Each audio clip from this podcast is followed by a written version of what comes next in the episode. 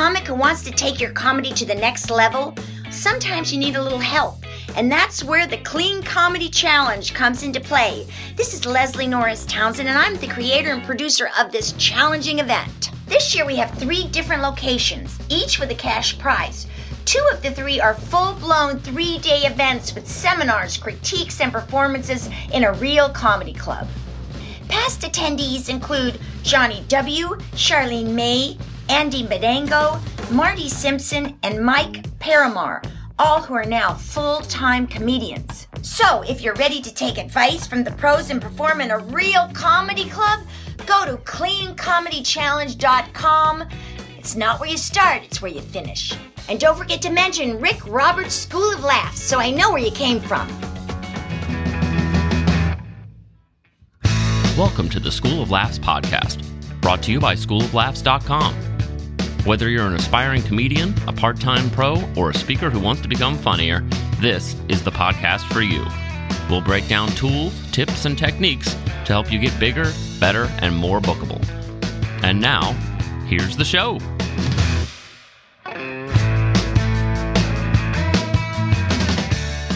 Welcome to the School of Laughs podcast. Rick Roberts here, and today on the show I have Ken with two N's, Kington. Ken is from Atlanta and started off comedy after doing a job in the uh, Fortune 500 world where he did sales, and he took that same mindset over to his comedy and has approached it like a business ever since and is doing quite well.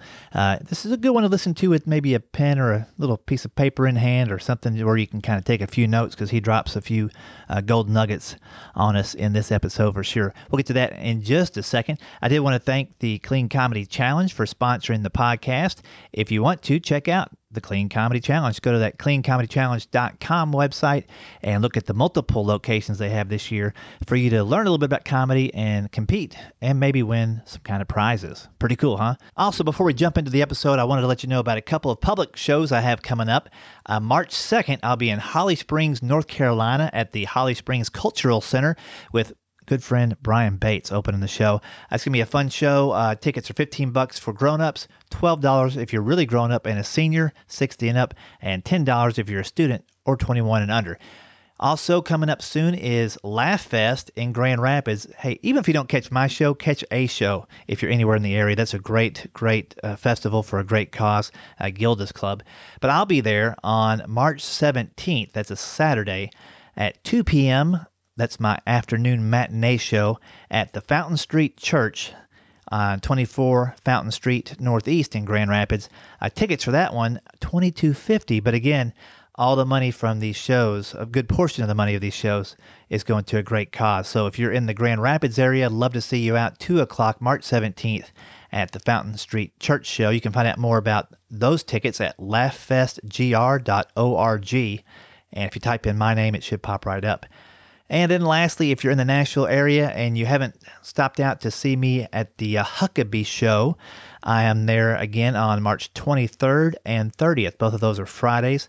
Usually, uh, you want to be there by six o'clock. Show starts at seven, and I'm uh, I'm there at six doing some patrolling as Bernard Milton Five, and then around seven or 7:15 or so, I hit the stage, do some warm up, and about 15 minutes of stand up. Tickets are free. That's the best part about it, and you come out and see that again on March 23rd or 30th.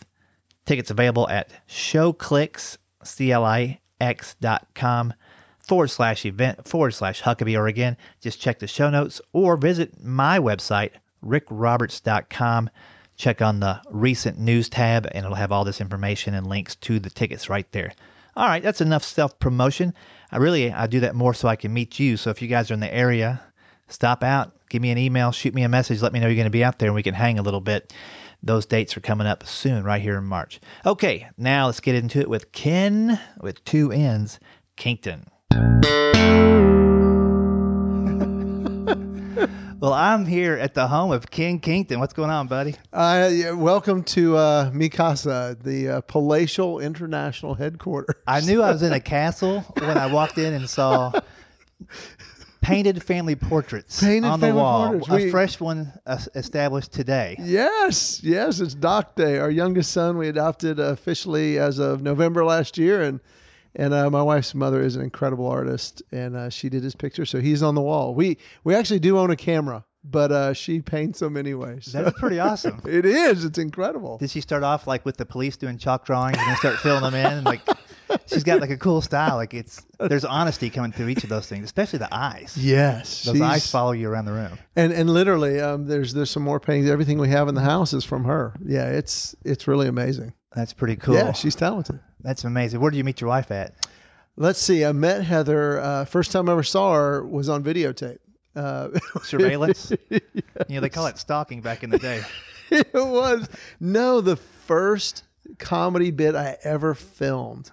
There were some guys from TBS that were moonlighting, and they said, "Hey, we can we can come film you if you want." So I I begged every friend out of everywhere, and she actually came with some friends, and it was in this little building. Uh, would seat about 130 people. We had 180 people crammed into it. It- They, they actually did the temperature on stage. It was 113 degrees Oh, on stage goodness. and I sweat through everything, but they filmed it and taped it. And we were at TBS doing the editing, and they were doing crowd shots to drop in. I'm like, wait, whoa, whoa go back to that. and there's this just adorable girl. I'm like, how did I not meet her? I mean, I thought I knew everybody there. And uh, fast forward two months later, I'm uh, actually off the road on a weekend and went to church, and this beautiful girl walks in. I'm like, well, she wasn't here the last time I was at this church, and and I uh, got to meet her that day, and we ended up two different groups at the same restaurant at lunch, as Providence would have it, and so uh, got to talking, and she said yes to go out with me. We started dating. Three minutes after that, we're doing the final edit on the the project, and I saw that clip again. I'm like, that could be my wife's sister. That could be my girlfriend at the time, her sister. You didn't even know at that point that she that was, the girl in the video. No, she got her hair cut, totally different. Wow.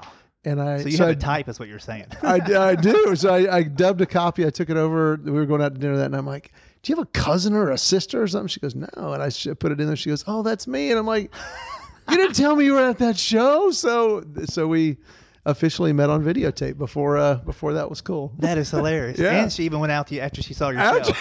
after she saw my show, she actually told her friends, "Oh, he said he's from Woodstock. That's such a shame." She had just moved to Atlanta, no idea where Woodstock is. She goes, "Oh, he kind he's kind of cute. I wish he lived in Atlanta." And I'm like, "Turns out I did." So That is yeah, that's how we met. That, and how long? How many years you've been married now? Uh, 22 years. 22 years. 22. That is something else. Yes, it's amazing. It's wonderful, and we're really close as far as age and and and uh, situations. Well, I got married when I was around 30, and you got married later as well, right? 35, I think. Okay. You Yeah. think- well, yeah. I don't Yeah, because remember. I'll be 50 in August, and we 15 years of marriage. So somewhere in there. yeah.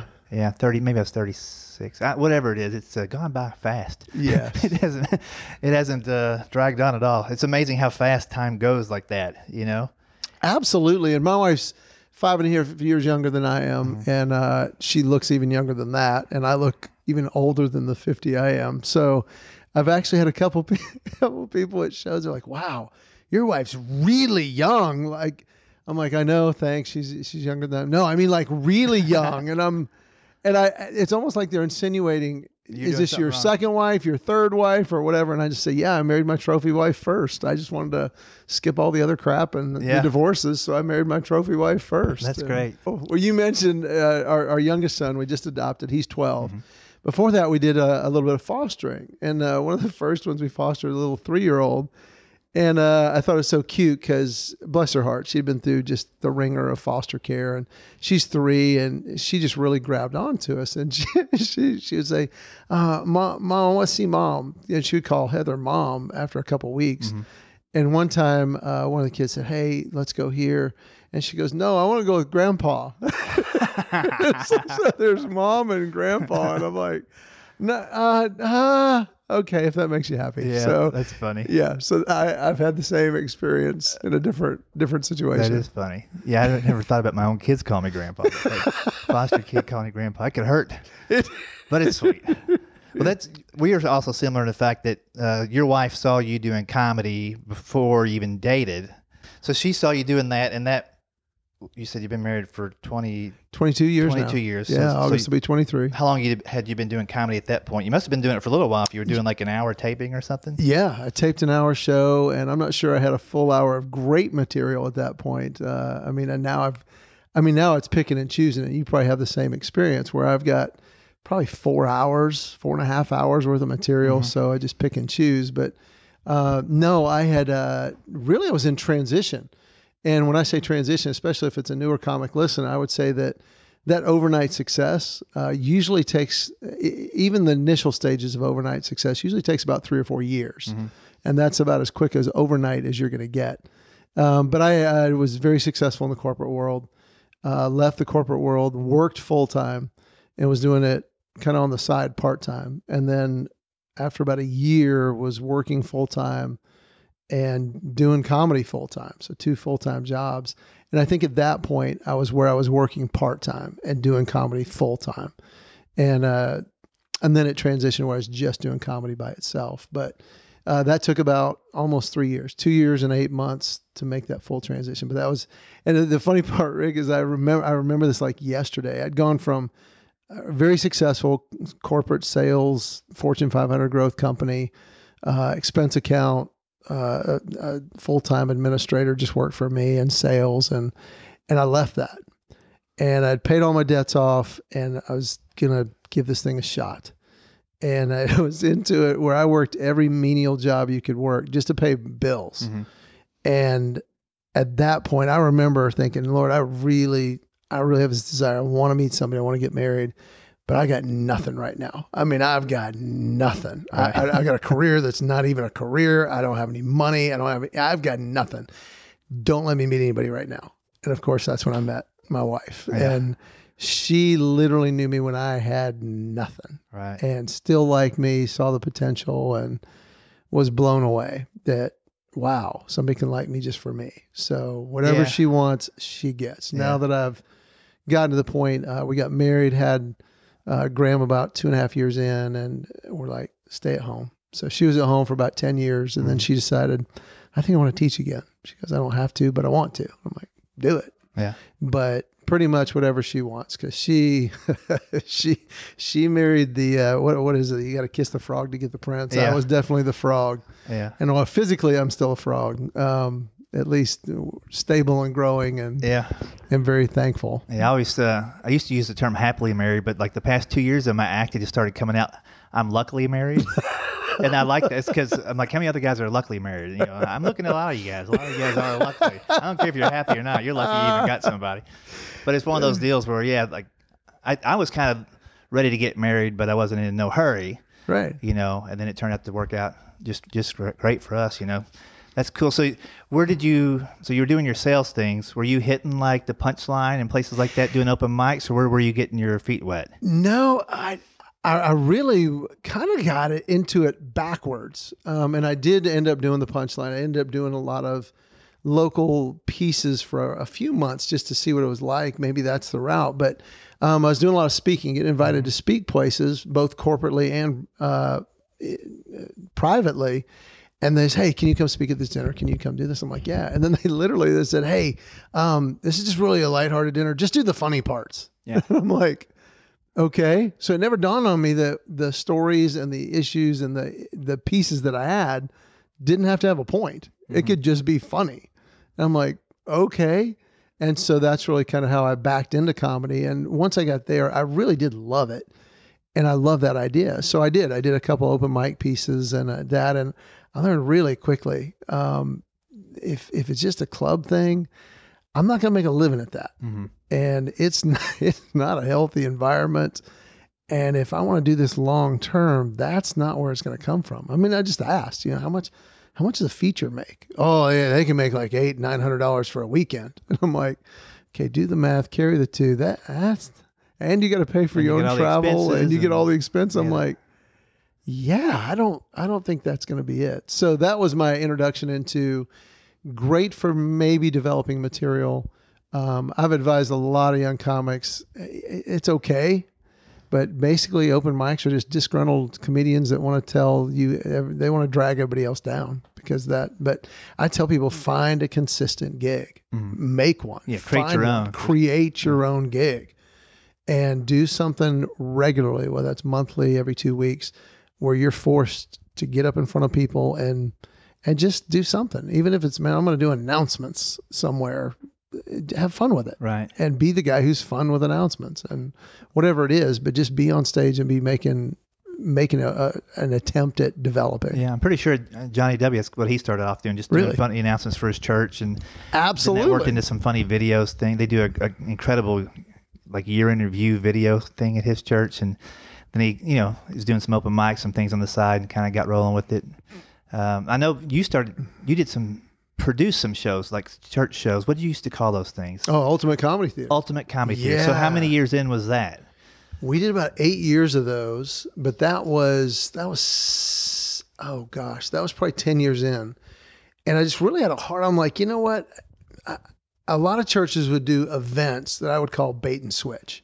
You know, come to this event, and then they would just, I mean, they would make everybody feel uncomfortable. Right. I'm like, that's that's just wrong. Right. And I thought, "Wh- I want to introduce people to the reality of what that can be. So what would I do? And I thought, you know what? I, I'd bring a couple other A-list people in, not an opener and a middle and, a, and an A-list, but three A-list. And we would just blow it out. And I just really got the concept. And I talked to some churches that trusted me. And I said, you know what? We want to bring your friends. That's the purpose. And it's, it's not to harvest. It's not to bang them over the head. It's just to let them have a positive experience. And the reason people don't invite their friends is because they don't trust you. Mm-hmm. and let me come speak one Sunday. They'll trust me, and then we'll do this. Well, we're we're selling these things out all over the country. Literally, I think the biggest ones were probably in Maryland and Houston, where we'd have you know three to four thousand people at these shows, and it's like wow. And about thirty to fifty percent of the audience was unchurched. They were Uh-huh. just there because they loved comedy, and it was just it was awesome. Who It were some really- of the comics on those first, or any Um, of those back in the day? gosh, the first ones were uh, Mike Williams, Paul Aldrich, um, Rich Praytor came out with us. Anita Renfro did a few. Um, probably one of my favorites. Uh, Bob Smiley did Mhm. did some. Probably one of my favorites. We we actually filmed. Paul and Mike and I filmed in Houston, and it was gonna be the the second big filming I ever had ever done. And I had a guy call and he said, "Hey, I'm I'm I'm, I'm from Dallas. Can we come down and we'd just like to meet you?" And I'm like, "Yeah, come on down." And uh, he said, "My brother's gonna come with me. I think I'm funny. I'd really like to do some comedy." And I'm like, "Okay." So we met with him before and met his brother and said, "Hey, why don't you come to the show?" And I said, "You know what? Tell me what you're doing." He said, "Well, I've done like five shows and I think two of them paid me something." But I really think I'm funny. I've been trying to do it for a couple years. I just can't figure out how to get started. And so that night, in, in front of over 3,000 people, I said, Why don't you do the introductions? Why don't you just jump up and do the introductions? He's like, Oh, that'd be great. So, I mean, literally, so the first voice that you hear on the tape is, Ladies and gentlemen, please invite, welcome Ken Kington, you know, and welcome. And he did the welcomes. So I, I told him, Hey, won't you send me some stuff? Here's the steps. Number one, get something on video. This is way pre YouTube. Mhm. I said, seeing is believing. People are going to believe. Get something on video and then send it to me. And then uh, make these contacts. I gave him an ABC and they did.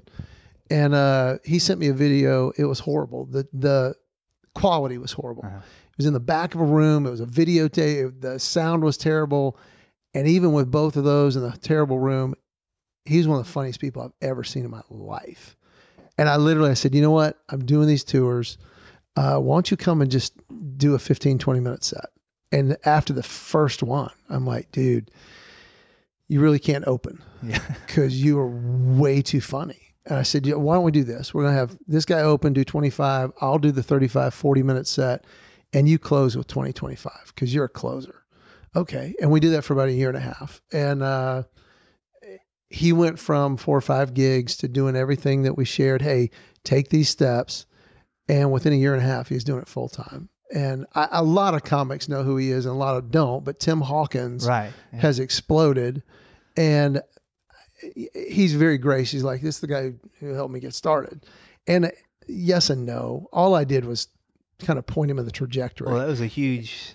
he was ready to take off. Yeah, but that I mean, how many other comics in the comic world Yeah. would have said, "I don't get on my show." You, Well, yeah, you're little- absolutely. You know, don't even don't even don't even be in the room. Oh, I tell you this. I'll, I'll tell you one of the funniest memories that really speaks to that was uh, we're doing a show in San Antonio at uh, Max Lucado's church, and Tim did this one bit about being at Walmart. And he says, There's this guy, he's got a box of shotgun shells. He's got uh, rainbow suspenders and knee high socks and shorts and, and, a, and a case of beer. And, uh, and he said he says something to him, and it's it's just a great punish punchline. He says, "Hey, why don't you just calm down, Pastor Vacato?"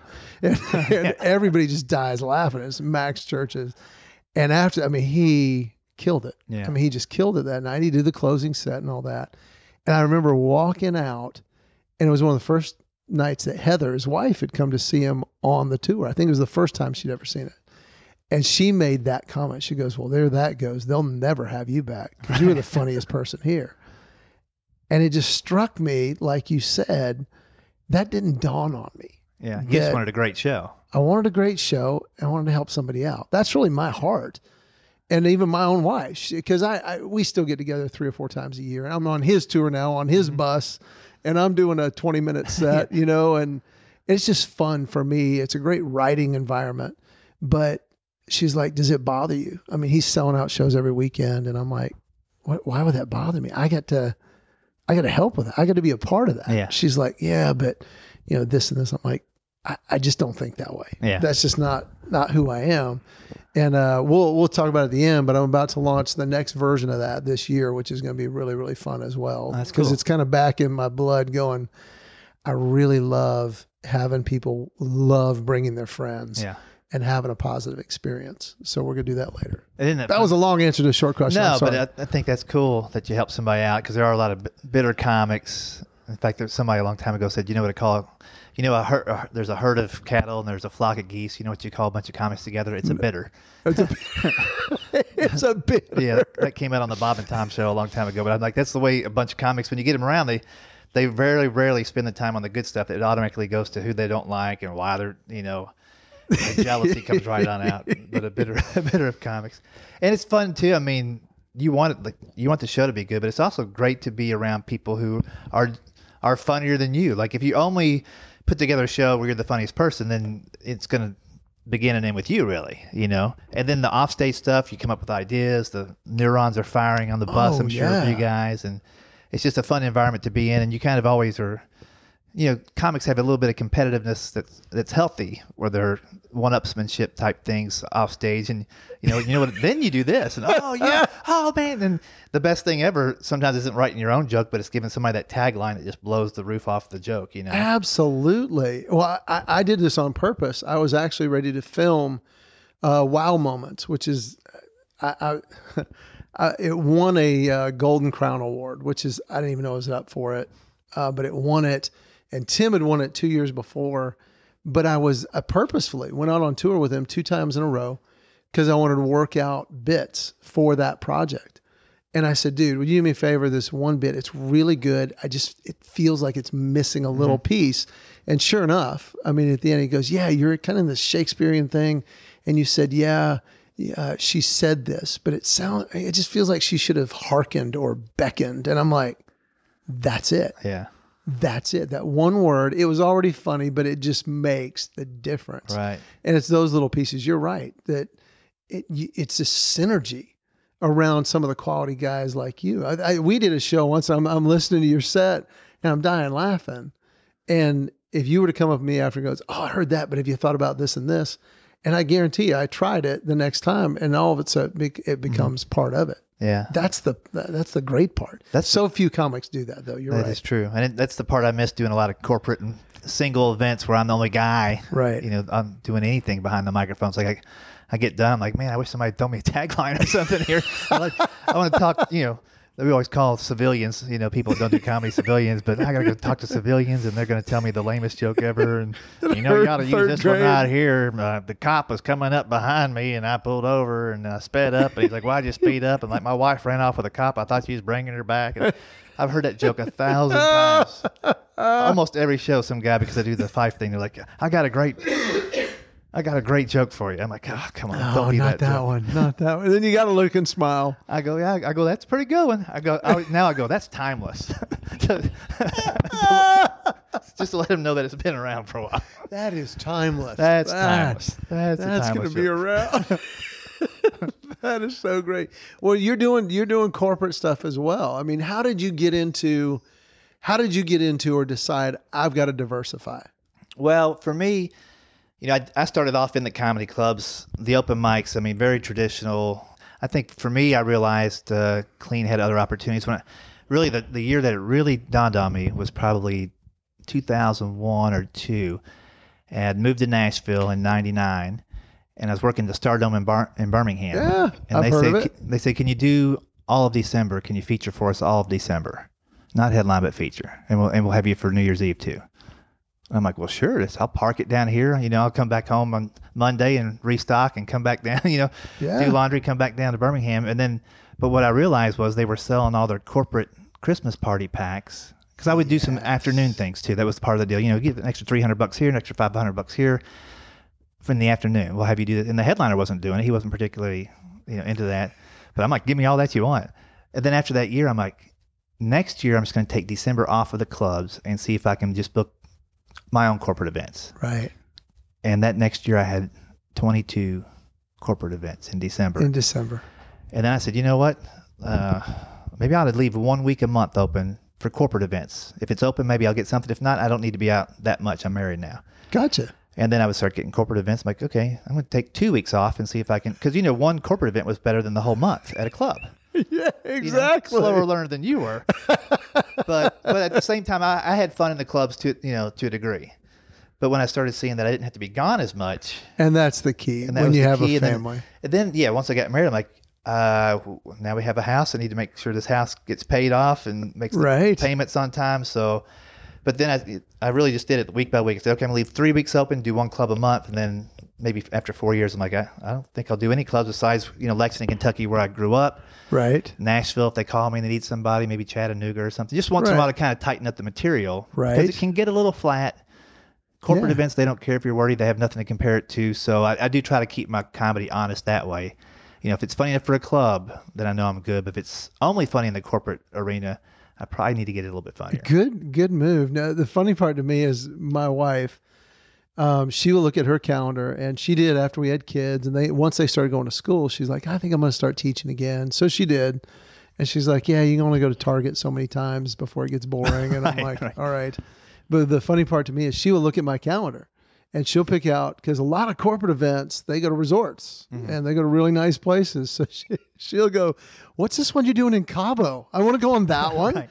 And uh, the Ritz Carlton at Amelia Island. Are you going there this year? I'm like, yeah, a couple times. Oh, I'm going on both of those. Yeah. And it's actually great for us now because we've got grandparents close by. They take the kids to school. She goes with me, and she literally gets the break she needs.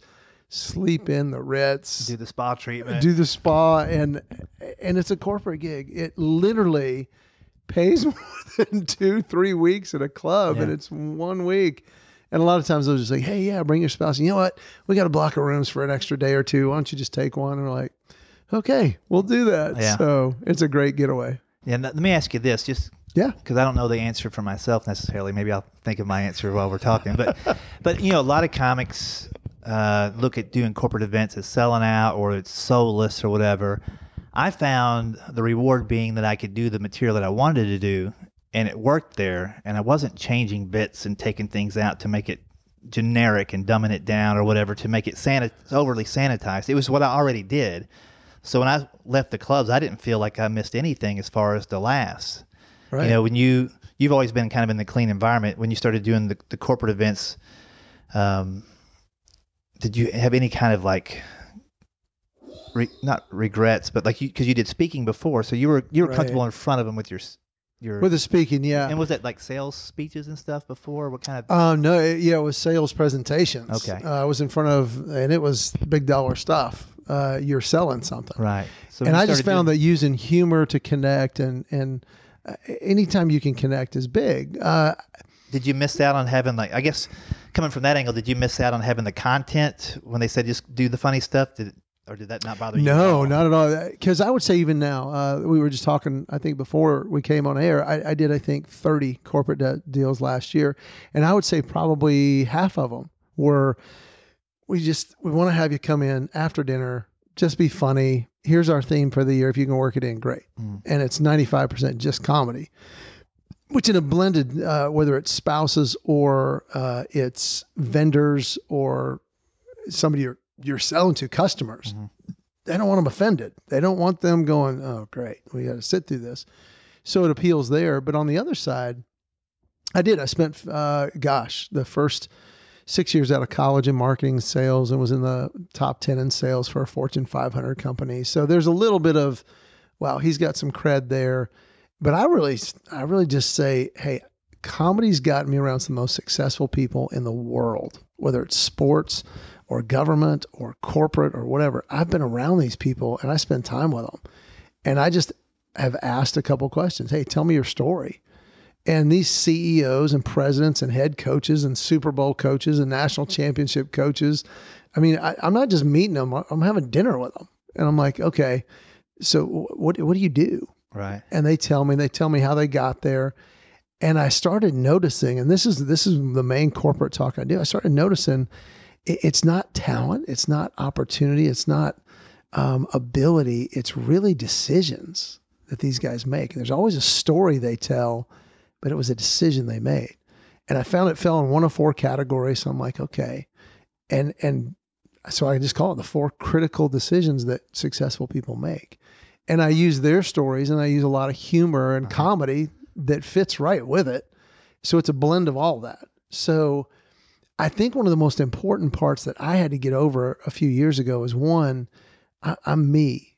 And there's comics that'll just be like, oh, that's not real comedy. And I'm like, I don't, I don't care Right. because it's who I am. And yes, I can share a principle point or whatever and use comedy with it and do that and blend it together. And it doesn't sound like a canned speech Mhm. and it doesn't sound like a set comedy bit because it's not. Right. It's who I am.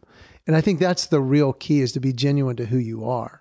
And that's that's what I am. And the the wow moments comedy project I did, I lost all the need to try to be the funniest comedy set ever. I lost the need to have the greatest point at the end of it. I, lo- I lost all of that. I'm like, this is just me. Uh, love it or leave it. This Right. is who I am, the way I am. If you want to bash it or whatever, I, I don't care. It's me. And until you get to that point of, yeah, I'm going to meet the need they asked me to meet, or I'm not going to take the gig, but I'm going to do it in a way that's just me Yeah. that's that confidence that you can have because nobody else is you Right. and that's that's where i want to live in that that sweet spot Yeah, that is a sweet. That's kind of. where I finally got there the past three or four years with some of my speeches and that different th- programs that I offered. I was trying to figure out, you know, what is, what do I like to do that's beneficial for other people? And so, my favorite thing I do now is more of an improv-based uh, workshop. Where I, it's called Listen Up, Laugh Up. So I'm funny for a while, show them that it's important to relax and have fun. But then how we all connected while we were laughing is what's important about it. And then I get them up and do some, you know, workshoppy type things with them, and they they have some some very small goals that they have to accomplish in these different little improv games and when they get it they go crazy oh yeah and that's so rewarding for me like i'd rather do that and facilitate for 30 minutes and try to slam them over the head with the next punchline right. Because the result is even bigger than just because the laughter is it's it is pretty i mean I wouldn't- i wouldn't compare it strictly to fast food but it's it's quickly digested and then you leave a little while later and you're back to where you were you know. But when you leave them with the point that's important to not only them but to you that's that's like you say it's a double win. Yeah but see that's something that you can do because your improv background and that you can communicate to them and integrate it into them. And that that's kind of like the the four critical decisions. I just say hey don't don't even take notes. There's four words. You're going to remember all 4 Mhm. and wow they walk away and i love talking to them afterwards. They tell me their stories and it, it becomes meaningful at that Yeah, point. And some of those stories become part of your program because it's like, well, Absolutely. you just summed up what I was trying to say in a whole different way that's perfect for this type of group or what have you. You were talking about decisions. This is funny because today I was thinking about momentum. I was, I'm a big Kentucky Wildcat fan. So, do they have a basketball team this well, year? it's debatable. they have six freshmen and two sophomores that start and that's play, an play all old team for them isn't it? Two sophomores is crazy. and last night they got down by 17 with 17 minutes left to go at West Virginia, who's number seven, and we're not ranked this year right now. They came back and beat them by like seven or eight points, uh-uh. and it's all momentum. And so like it was weird. Like I listened to that on the way home from a gig last night, and I was just thinking, what what is momentum? What causes momentum? And it's momentum is caused by decisions, either positive momentum, positive momentum is caused by a decision, or negative. You look at the Super Bowl last year. How much momentum? I, I know we're in Atlanta, and I'm not naming any names. or- painful, painful momentum. but you know, there was so much momentum in the first half Yeah. that you know Atlanta was just blowing New England off the Off field. field. But they weren't taking any time off the clock when you know in the second half they tried to keep that pace when they should have maybe slowed it down, maybe ran the ball five, With ten the- times a quarter. you know what I mean? And all of a sudden it's three and out, and here comes New England again. Three and out, here comes New England again. Yeah. But it's all decisions. But Shanahan, who was the coordinator at the time, right? Yeah. Kyle. He's he's out at he 49er made land now. great decisions early and stuck with the same decisions without thinking about the impact. And you can do all that in retrospect. At the time, you're like, let's just keep going and shove it down their throats because they're New England and we hate them. But you you lose sight with momentum sometimes too. If things are Mm. going so fast a certain way, you're like, let's keep keep running this. You have to get ahead of it. Like when you with your business, like well, I think you do because even a couple years ago when we we talked, um, you start talking about doing these wow moments and these videos for YouTube and things. You and I both kind of analyze every year like what's what's working, and what's not. Right. But you had gotten ahead of it a little bit, like you know, it's been a pretty good year, and I, I just want to see what's going to happen next. And we were talking about do people put videos on on LinkedIn? I'm like, well, they're they're just now starting to. right. If I remember, I, I think I sent you a link to like the process and everything, and how to Right. get it up in there because I was kind of interested in it too. So it's important to jump ahead a little bit, not live there, but look at the possibilities of not knowing where you're going. You know what I mean? Sure. So I mean, you, you've got this good momentum going on right now. You did quite a few corporate gigs, 30 or so last year. Yeah, which was which was double what I did the year before, which lays an incredible foundation. And yeah, but it was it was like one of the big ones that we look at is uh, conversion rate. If if we get a call or an inquiry now because they come through the website, if we get an inquiry, how many of those translate to an actual gig? And we saw in the corporate market it was it was 50%, 40%. I'm like, okay, you know, we should be at 80, 90% of conversion if they're calling initially. And the number one reason was we, we don't get it. We know you're funny, but what do you do corporately? So we figured we got to have something that they can look at Right. because seeing is believing. So that's where I invested about a thousand bucks, recorded a bunch of these, had them edited, and just had them available on kennworks.com and on Facebook, KennWorks on Facebook. Is it and N? Is it yeah? K E N N Works. And then uh, on LinkedIn, just my personal one, I put it there. And every week they do the analytics of saying who's looking at it. And it was just that, okay, there's there's a demand, there's a need. How do I fully capture the demand that's there? Right. And and that was it. And I, I really haven't taken full advantage. We haven't really uh, capitalized on all that LinkedIn has. I just wanted to capture what was already coming in, and that's what started to happen. And it, it was it was those it was those clips. But it, it- what you just said is one of those critical decisions. Actually, I noticed that these successful people, they're they're thinking ahead. Right. They're and the word is anticipating. It's looking at okay, where's the demand? What is the need? And what is the felt need out there? What are people really looking at? And it's like, am I anticipating? And the successful coaches, there, I, I I talked to uh, Les Steckel, who was the offensive coordinator at Tennessee when they went to the Super Bowl, and and these, and we were just talking over dinner one night, and he said, yeah. Uh, I, after I've retired, I found I'm a fantastic coach on the couch Yeah. because there's no pressure. And I can second guess everybody and be right every time. He said, but can you understand, as soon as they blow the whistle, I've got 15 seconds to evaluate their personnel, our personnel, what the down and distance is, what is the game situation, all that. And then I've got to put us in a play that's going to succeed. And he said, as soon as I send that play in, I'm already thinking about three plays later right. because I'm thinking about the options if we're here, here, here, here. He said, I've got to constantly be anticipating. And I'm like, dang. Yeah. And he really was one of the most successful coordinators. There's a couple Super Bowls, and it's just that ability to anticipate. And in our world, it's where's the felt need? Where's the demand right now? And am I anticipating? And you and I talked about it. What what did I do last year? And what areas are growing? What are decreasing? And okay, what do I need to do to capitalize and capture what's coming in? Yeah. And what's the next wave? And you know what's interesting too is the, all those same skill sets are used during a show as you're telling a joke and setting up where the next thing's going to go. And isn't it interesting? Like this happens to me occasionally. I, I will do a joke that I really should be doing later in the show because it's more of a fireworks kind of thing. And sometimes I'll be all of a sudden I'm just starting to set it up. It's like minute seven, and I'm like, okay, the next it's gonna make the next bit not as strong because this is the closer. How, why am I doing my closer seven minutes in? You know, but you have to ratchet through. You've got while you're doing that, you have Yeah. to think, okay, how am I going to come out of this and then and then keep the momentum going in a good way. And then now, what is my closer going to be? Because I just did it Right. seven minutes into my show for some reason. You know, Have you ever done a bit that has a callback and you forgot to do the bit that you're going to call back? Oh yeah. Well, uh, when I was doing those comedy clubs, three shows Saturday. Oh gosh. The third show, a you're just like you're really grasping at straws because they are so out of it and you are tired. And it was back. I mean, I was doing clubs when you could still smoke. So Oh, three shows. Saturday, you've inhaled all that nicotine, and you're like you're just you're just trying to f- finish up, and you don't know if you set up this joke in this show Or or, the the, first show or the second. So there were times when I would I would say something and I would get no reaction, and I would just look at the crowd like. I've done that already, haven't I? They're like, yeah. You did that one already. it doesn't happen as often now because you know I'm doing one hour straight through, usually by myself and only one time at night. But yeah, back in those days, it was like, you know, then that's when I that's actually when I first started putting a set that was consist a consistent order of jokes so that I wouldn't do that. Right. Because when you're featuring, you're just pulling. Okay, this is working. I've got an hour to pull from. Boom, boom, boom. But when you're headlining, you like. I needed to remember where where it went, and also jokes do work in a certain order best most often. you Yeah. know?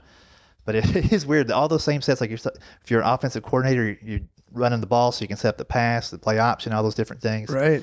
Business is the same way. When, when, so you're already thinking ahead for this year. You're talking about setting up the, the next kind of tour of comedians Right. type thing. Where did that analysis come from? Was it just more of a I like being around that group, or did you find a need that you thought needed to be served by that? Oh, absolutely. It was is finding the need, and uh, it really came through um, inquiries. We've been getting more and more inquiries for date nights. You know, do you do date night? I do this incredible ultimate date night thing that we've done, but I realized that most of the people doing date nights now are doing okay. Let's have a comedian open it, and then we'll have some psychologist, speaker, whatever, who's going to share some content. Okay, let's get knee to knee and tell each other how we suck and why we hate Right. each other. And and it's kind of the bait and switch thing again of oh we're gonna come yeah come on it's gonna be day night it's gonna be so great and then by the time you're done you're just like You get homework. I'm supposed to tell you what every night? yeah and it just left me with the what so i mean I, I really had kind of the vision where in the final stages we're about to print the the big picture is the same model i use with the comedy mm-hmm. theater where i come in to the host and i i do a teach a speak or whatever and cast a vision. Here's what this night's going to be. It's going to be the funnest and funniest night for you and your wife since your honeymoon period. And at the end of the night we're going to do something really really fun. You're going to go home. And that's it. Yeah. that, that's up to you from that point. And it's really about when, how often do you and your wife get to just go out and laugh together Right. without being embarrassed, without whatever. And then you can go with another couple and just, we're going to go laugh our butts off tonight. Awesome. And there's couples that I, I know all the time, like, yeah, we want to go into the comedy club thinking, man, we want to go laugh at, oh man, it was just so raunchy, so crude. But there's one guy is okay, but we just want to laugh together. And there's so little opportunity. And on the other end, they're like, oh yeah, we went to this one, we heard this great comic, and and it was a marriage enrichment thing, and we got our marriage enriched, and you know they just felt exhausted by the end of the weekend from emotion. Yeah. So my my idea and what we're going to do is okay, I'm going to have that night, that event. And I talked to a buddy of mine in marketing, and he's flipping brilliant. I said, I want a night that when guys hear it, they're like, I want to go to that. So- And it's so it's duct tape date night. I love it. That's it. I was thinking bacon. What's he gonna say? Bacon. That's what that was his other option. He said you're gonna be duct tape or bacon, and I'm like, that's awesome. Duct tape date night. That's great. The, just a night of comedy for couples. And uh, there's a there's a lady in Atlanta here. Uh, actually, I knew her. She's a singer, um, sweet lady, and I did not know it till my uh, manager, who's been with me for 22 years. He, she said, "Have you read Jordan's blogs?" And I'm like, "I haven't." She goes, "Read them." and they're hysterical. And I know she's great on stage as a singer and and she's a hysterical blogger and I'm like I don't need you to be hysterical. I just need you to be you. Mm-hmm. So uh, John Branyan is going to come in. I've seen him do some date stuff. It's just ridiculous. Uh, Jordan uh, Baker Watts is going to do a, a small set. I'm going to do a set, and then we're going to do a thing together at the end. And uh, it's it's coming together incredible. Then the bonus part is to just tell them, hey, if you want to go a little bit deeper, I do these comedy content clips. They're like five six minutes and there's a guide you can do in a small group where there's some questions you can ask with your couples and friends. Mhm. They're available in the back, and that goes into print next week, and we're we'll have those. It's the duct tape DIY groups, That's great. and uh, it's just so the one, two, three. There's plenty of places you can get away for a weekend and and work out your issues, but Right. this is just laugh, be together, get a couple tips in the small group that instantly work that you're never going to be overwhelmed and you're never going to have to go, okay, what am I going to have to say this week or whatever. It's just, man, do go laugh together. yeah, Do that. that's awesome. I I would pay money for that. And uh, so that's that's really where we're at. And what we're going to have, I think it's March, April. We're going to do the the initial launch on it. Um, there's some current potential hosts lined up in Colorado and some other places, but we're now kind of talking with hosts, going, if you've ever wanted to do a date night, and most churches now that's the thing. hmm So I'm like, I want to have the thing if you want to have the thing.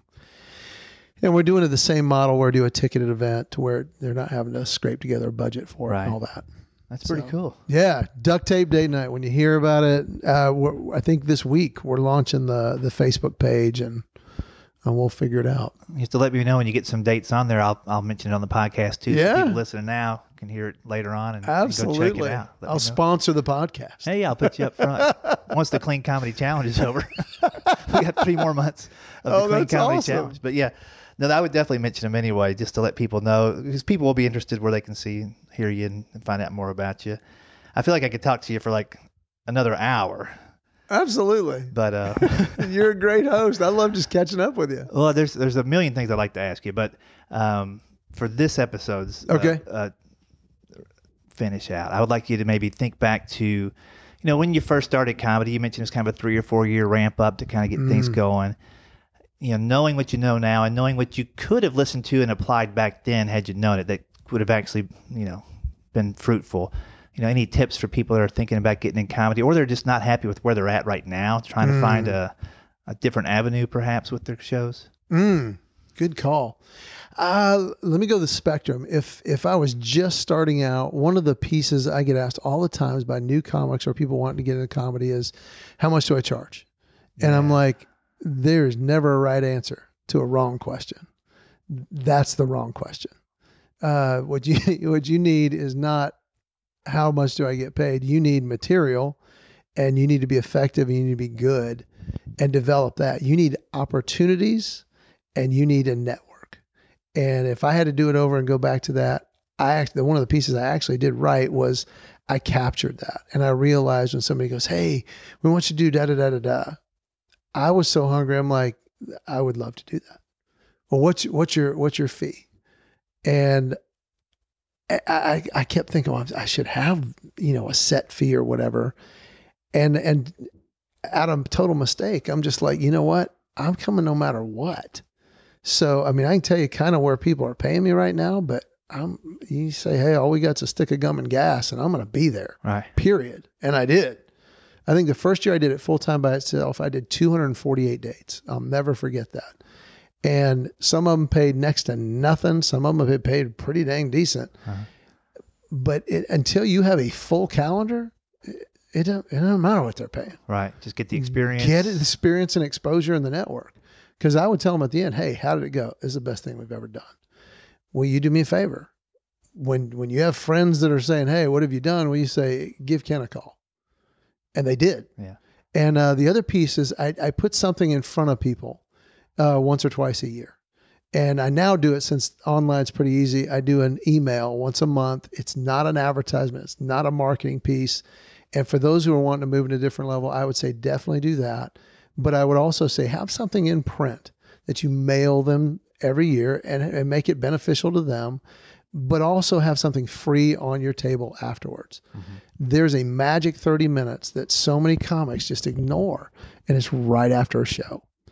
And I, I'm not at the point where I'm beating off fans and I can't stand all of them.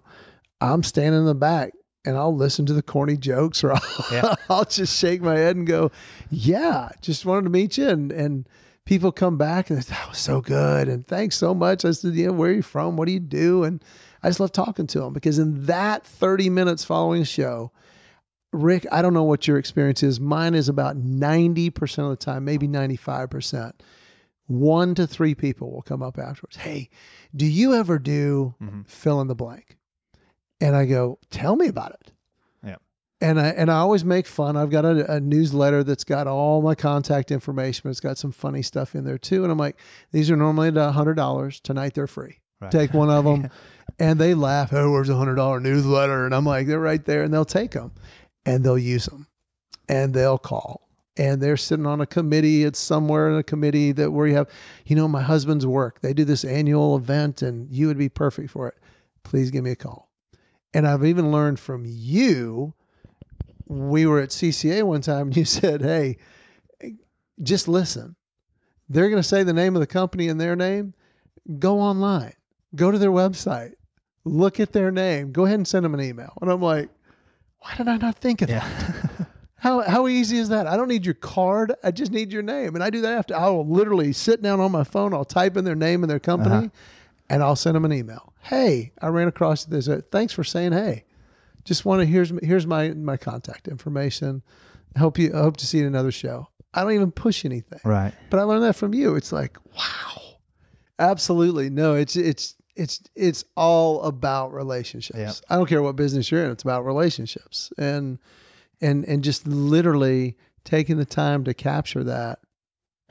And I'm telling you, if somebody asks you, "Hey, do you do this?" That means they're picturing you doing that. Right. And man, get contact. Yeah. Keep in contact with them. And we have used LinkedIn for that a few times where I'll go on LinkedIn. Oh, they're there. Hey, great to meet you there. I do these wow moments. Why don't you check it out? Or if it's a show, saying, yeah, tell them to, all they got to do is call me and I'll, I'd be glad to tell them. We don't sell anything. We just make it available and Mhm. tell them, tell them to give me a buzz. So yeah, I would say that's it. And uh, the other part would be, I guess the uh, non-intuitive part would be when you're helping others, you're helping yourself. Uh, you brought up the Falcons, and this is one of my favorite stories. So the Falcons get beat, biggest comeback in, in Super Bowl history. And I didn't hear this till the next year. They're inven- uh, interviewing Dan Quinn during the season. They said, "Hey, I understand you got a phone call after you lost the Super Bowl." And uh, he said, "Yeah, I sure did." And it was from Steve Kerr. Steve Kerr is the head coach of the Golden State Warriors, Yep. who gave up the biggest lead in NBA history. They were up three games to one and lost to Cleveland. Yeah. And they came back the next year and they beat Cleveland. So they give up the biggest series lead in NBA history. And Steve Kerr did not know Dan Quinn. He just said, "Hey, just touching base. Um, I'm sure this stings. I've been in your shoes. I'm one of the few people who's been in your shoes. If you want to talk, I I don't know how I can help, but I can sure tell you some of the lessons I learned." Wow. And he says, "Did you call him?" And he goes, "I did. We we talked for a couple hours." And he goes, "What did he say?" It's between him and I. That's and cool. just that he would take the time to reach out and do that is huge. So I've just made it a habit, and I know that you've done this as well, where if somebody calls or emails and says, "Hey, I'm a comic.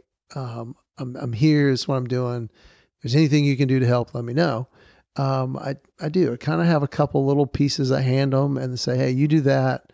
We'll talk, and then we'll go from there." And I found most people they don't really want somebody to help them. They want somebody to do it all for them. Yeah.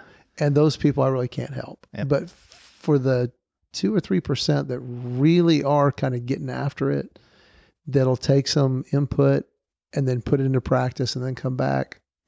I love helping them and, and I love seeing them succeed. And I do hand off to those who do that. And Yeah. there's just something about that, paying it forward or passing it on or whatever you want to call it.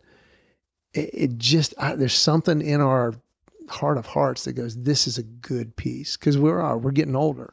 Yeah. And it's not going to hurt me to hand that off to somebody. Can't 20 do all the gigs later. anyway. That's right. People are like, I wish somebody would give me some gigs. I'm like, you know what? How many gigs are you giving other people? yeah, you don't stay married 25 years without doing all the gigs. Yeah. Every once in a while, you got to take out the trash, buddy.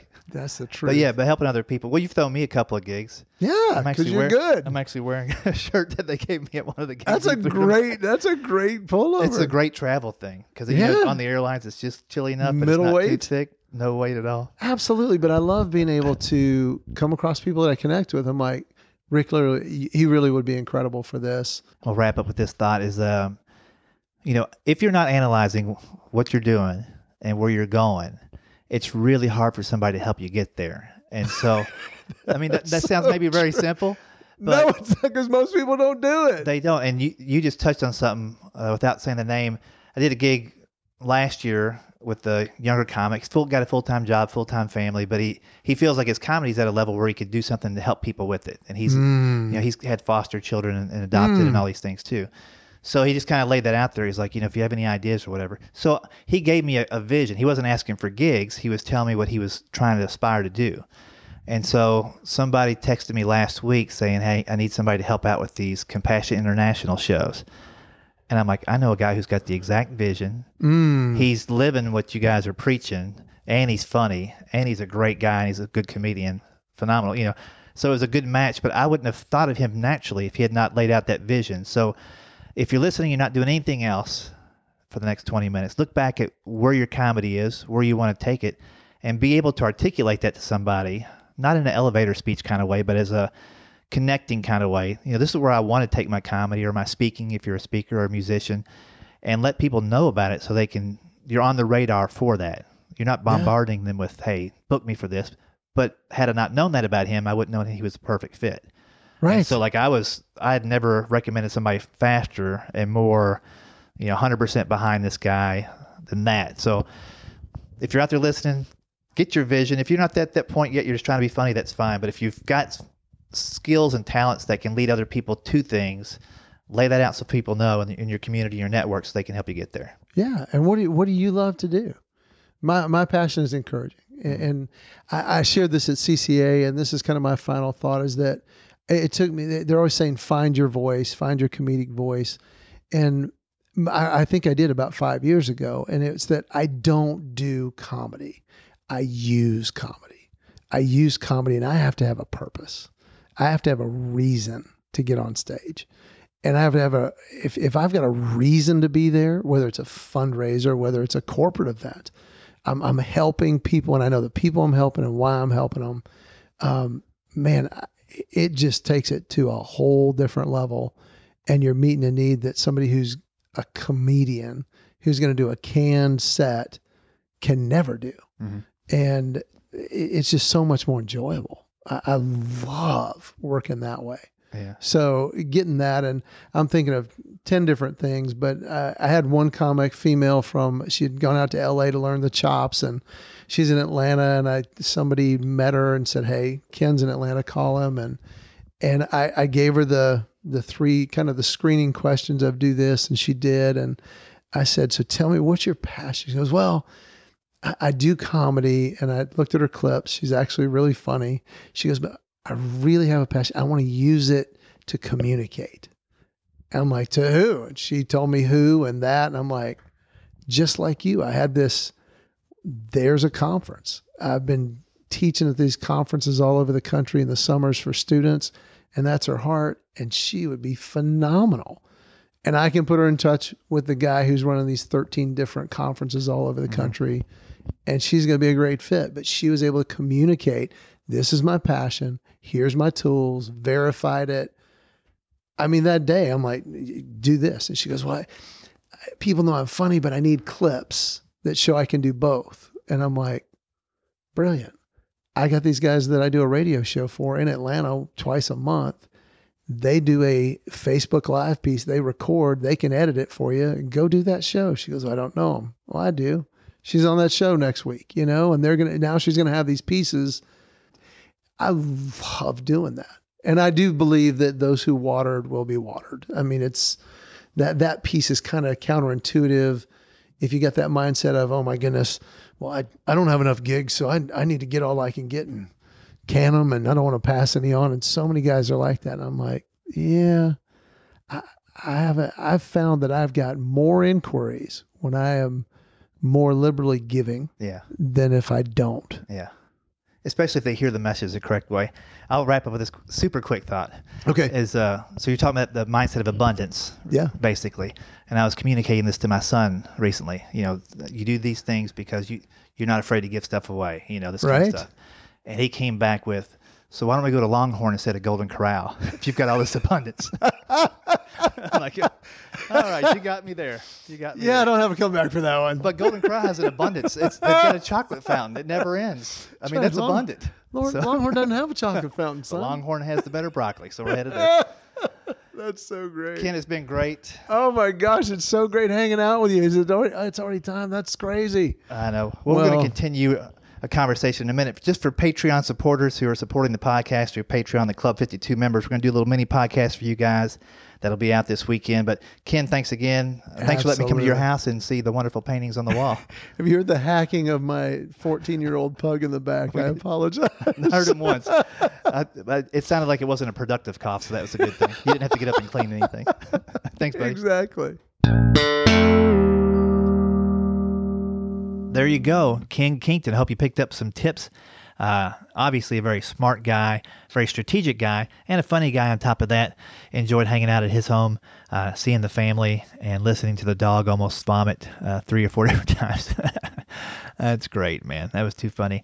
If you want to check out Kenn Kington, uh, I've got his links on the show notes as well, and as well as to a video you can see of his. And he mentioned the uh, Ken Wow moments the uh, KennWorks project he has going on. He's got links to that, with some information that can help you out uh, just business wise. So check all that out. Schooloflaughs.com, episode number 162. I'd like to again thank our sponsors, the Clean Comedy Challenge. Go to cleancomedychallenge.com and check out their multiple locations, dates, and entry times, and all that kind of stuff.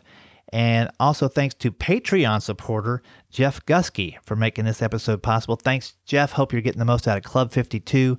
And I thank all 32 of you guys that support the podcast through Patreon. It does help a whole lot, and I appreciate that. All right, I'll talk to you next time. Until then, stay safe and stay funny. Thanks for listening to the School of Laughs podcast. If you'd like to hear more School of Laughs podcasts, you can find them on iTunes and Stitcher.com. And don't forget to subscribe and leave a review. For information on upcoming live and online classes, visit schooloflaughs.com. Until next time, stay tuned, stay focused, and stay funny.